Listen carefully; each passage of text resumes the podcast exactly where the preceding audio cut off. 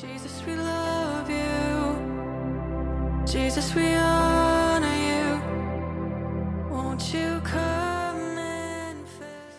Hi, we're going to start this next session, part 6, on the subject of time and eternity. A time that God has given us, allocated to us on earth here, in the context of eternity, and the seasons we go through within that time period. The time is a framework, and we go through all sorts of seasons, and I'm just trying to help us to interpret those seasons, live them, be like the sons of Issachar, able to understand the times and know what we should be doing in them, through them. So there's a time to search. People around the world, everywhere, in the church and outside of the church, people are searching. They're searching for all sorts of things. They're searching for meaning to life. They're searching for riches. They're searching for fame. Some are just searching for success, for love, for being understood. And while some of those things are good, most people are searching for the wrong things in the wrong places, because ultimately at the beginning, and the only way we're ever going to find any of these other things that we're looking for, that we think are going to give meaning to our lives, it all starts with us searching for Jesus. He's searching for us, and we've got to turn around and say, Lord, here I am. I'm seeking you. I'm going to come after you and respond to you.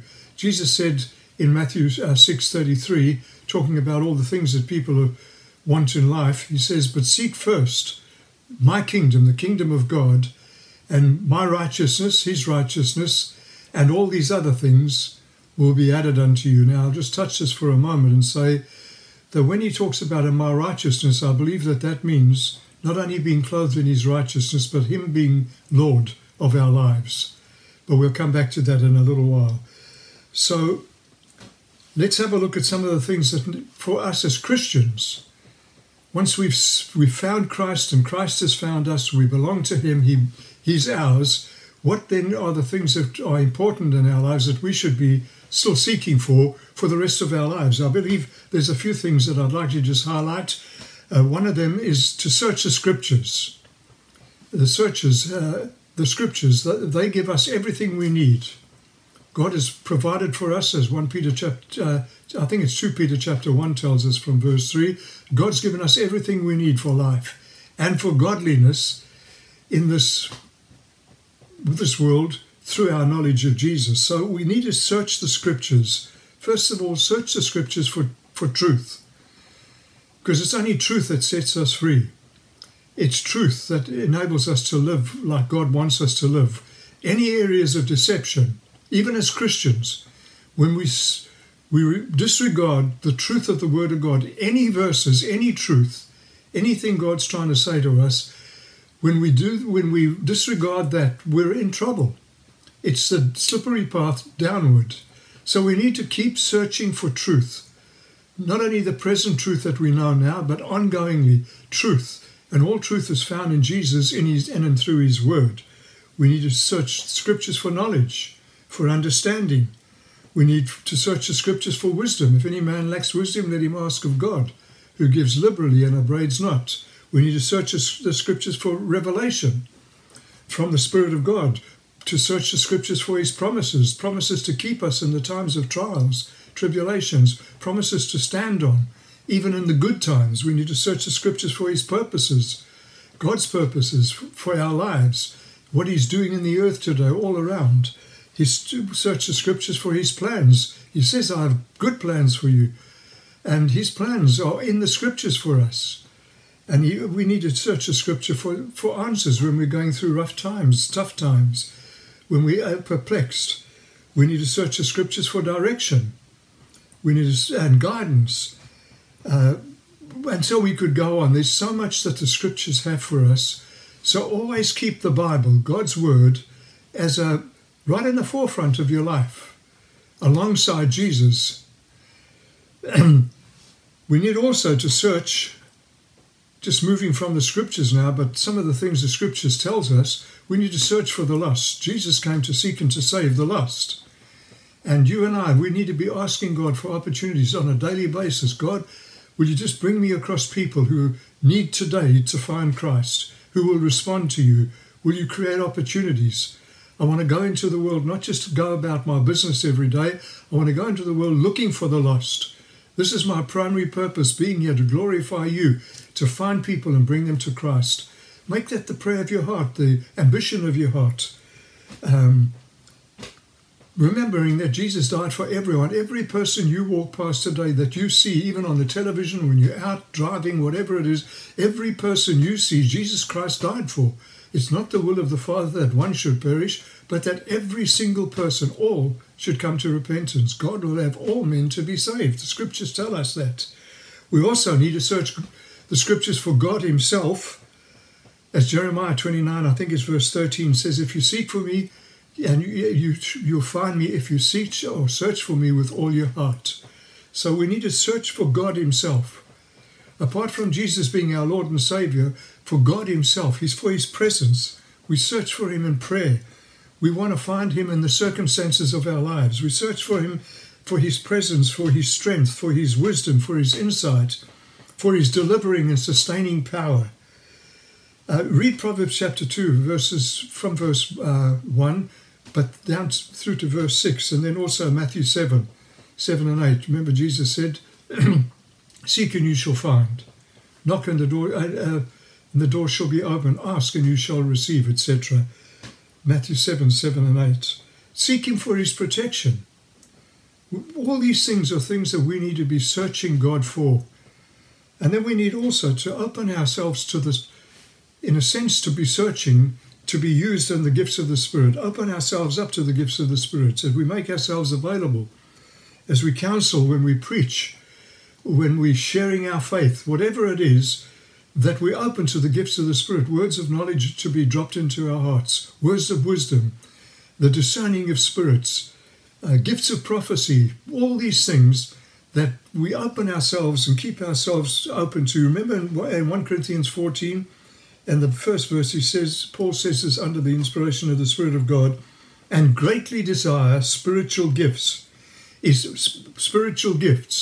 Greatly desire them. Go after them, especially the gift of prophecy. So those are some of the things that we need to be searching for. But just quickly to move on to some of the things that we need to maybe as Christians give up.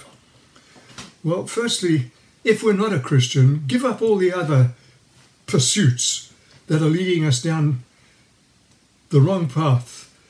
Idols and anything that's getting in the way of you finding Jesus. If you're listening to this and you're not truly assured that you're born again, give up everything else and just press into Jesus. But as Christians, give up everything and anything that would hinder us from serving God with all our hearts. Every relationship, every distraction, every idol. Christians have got idols. Some of the idols are people,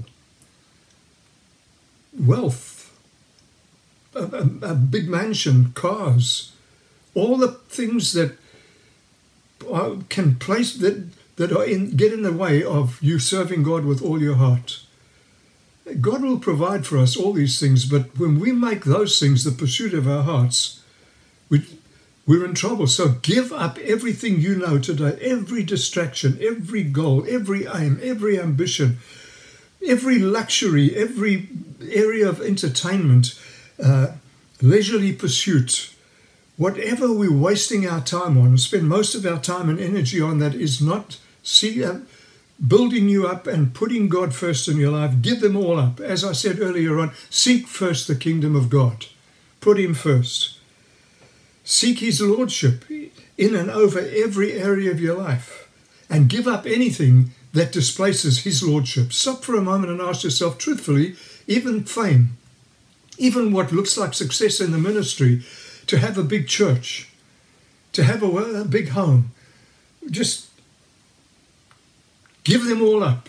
Say, Lord, I put those things aside and I'm seeking after you, and I want your approval. I want to serve you. And I want to give up everything else that is getting in the way. And then you'll see how God will add all those things that you need. Even give up seeking prosperity, the admiration, the acclamation, and the approval of others. I wish I could speak more about that. I hope none of this is heavy for you. We're trying to See God in everything, bringing us into freedom and making us more and more fruitful. And then it goes on in verse 6, it says, it's also a time to keep and a time to throw away. Now, this is very closely linked with what we've just been reading. And I just noted a few things here that I think are important, areas that would, of our lives that this would cover. Among all the things that would mean, here's a few that I feel I just need to highlight. A time to keep all of God's commandments, all of his commandments. Jesus said in John 14:15 and verse 21 as well, if you love me, you will keep my commandments. So in keeping his commandments, you're seeking to keep his approval and throw away anything else. Keep the faith. In 2 Timothy 4 verse 7, Paul says this, I have kept the faith. I have kept the faith. We're not being diverted here and there by all these other winds of doctrine that just flow through the church all the time. Keep the faith, the Bible faith, what is really the essentials of the gospel. Please keep Christ, moving on quickly, keep Christ at the center and as the goal of your life at every level. And then Jude 21 tells us, keep yourself in the love of God, looking for the mercy of our Lord Jesus Christ. Keep yourself in the love of God. Whatever that means for you, keep yourself there.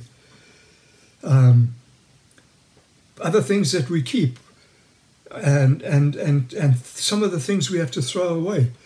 Throw away, or let me put it this way rather, ask God to help you to handle possessions, material possessions, personal possessions well. 1 Timothy 6 verse 7 says, we brought nothing into this world and we can take nothing with us. So in the context of eternity, in this time period that God's given us, become a giver and remain a giver and not just a getter. Be generous. Even with your time, with your talents, with your treasures and your tragedies and your trophies. Keep them in the right place and give up anything. Throw away, cast aside everything that's unfruitful, every practice, every ambition. Just live with eternity in mind. There are times that we should keep and times we shouldn't give away. You know, God actually says, if you look at 1 Thessalonians chapter 4, verse 11, I'm sorry, I'm slightly digressing for a moment, but it's all in this context anyway. 1 Thessalonians 4:11 and in 2 Thessalonians chapter 3, verses 10 and 12, it really is saying to us, if we're not willing to work, then we shouldn't be given. We as Christians shouldn't be giving to those who will not work. So, anyway. Just live with eternity in mind, remembering everything we have, God has given to us. It's from him, and we are only stewards. So live open-handedly, to live, to give, and to let God be God in your life. And then quickly just moving on as I look at the clock again, it goes on in verse 7 to say, there's a time to tear and there's a time to mend. In Bible times, this would have referred to tearing and mending garments, clothing. It refers also to when you receive bad news, so often you'll see that people tore their garments. Let me just move on quickly. I'm out of just grief. And so when the tragedies are over, or the things that cause you to tear your garments, in other words, tearing you apart, there's a time to mend that garment again, put it back together. So let me move on. There's a time to break or tear away some of the relationships that are bad for us. And there's a time to mend them. I'm just going to give you some scriptures and move on. 1 Corinthians 5 verse 9, 2 Corinthians 6 verse 14, Ephesians chapter 5 verse 7. I'll repeat those for you. 1 Corinthians chapter 5 verse 9. This is breaking some relationships and then mending others. 1 Corinthians 5:9, 2 Corinthians 6:14, Ephesians 4:5-17, and for mending some of the broken relationships, have a look at Ephesians chapter 4, verse 32, Matthew 6:15, and Colossians 3:13. Now, some of these things are saying that we cannot have relationships with people that are not saved in the intimacy of marriage. I believe we should not be in partnership in a business deal with people that are not out and out Christians, all out for God. It's referring to from the heart forgiving. If you come to the altar and you remember there's something between you and another, go and get reconciled to those people before you move on. So there's just these things that are so important for our lives. Now, I'm just asking you now, while you've got time, why don't you just stop maybe this message right now and ask God, is there anything in my life that I need to tear out? Or is there anything in my life that I need to mend? Is there anything in my life that, as we were looking at early on, that I need to keep? And are there any things that I need to throw away? Those two verses. And I'm going to pray for you now that God will give you revelation and that you will have the grace, because it's God that works in us both to will and to do of his good pleasure, that you will have the grace to do what God says, that it'll change your life, the life of your family, the life of the church you're in, the fruitfulness. It'll just bring fruitfulness and effectiveness in your life and in your church and whatever you put your hand to. And so, Father, I do just take this opportunity and this privilege of coming before you with whoever's listening to this message, including me, my family. Bring us to you, and I ask you, please, just help us to see. Will you just help us to obey your word and to just get rid of everything that is a hindrance in any way, to mend relationships that are broken and to break relationships that need to be broken. But help us always to be those who through our lives and through our lips, whatever we say and wherever we go and whatever we do, help us to be those who find not only Christ, but Christ in the believers, but also find unbelievers for Christ. So I commit your people to you, your church to you, and we together just agree and say, Jesus, build a church, your church, the church that the gates of hell shall not prevail against. That's what we want to see. And we want to see so many people, one for you, because we're doing what your word says in response simply by faith and letting you do it through us in Jesus' name. Thank you, Lord. Amen. God bless you.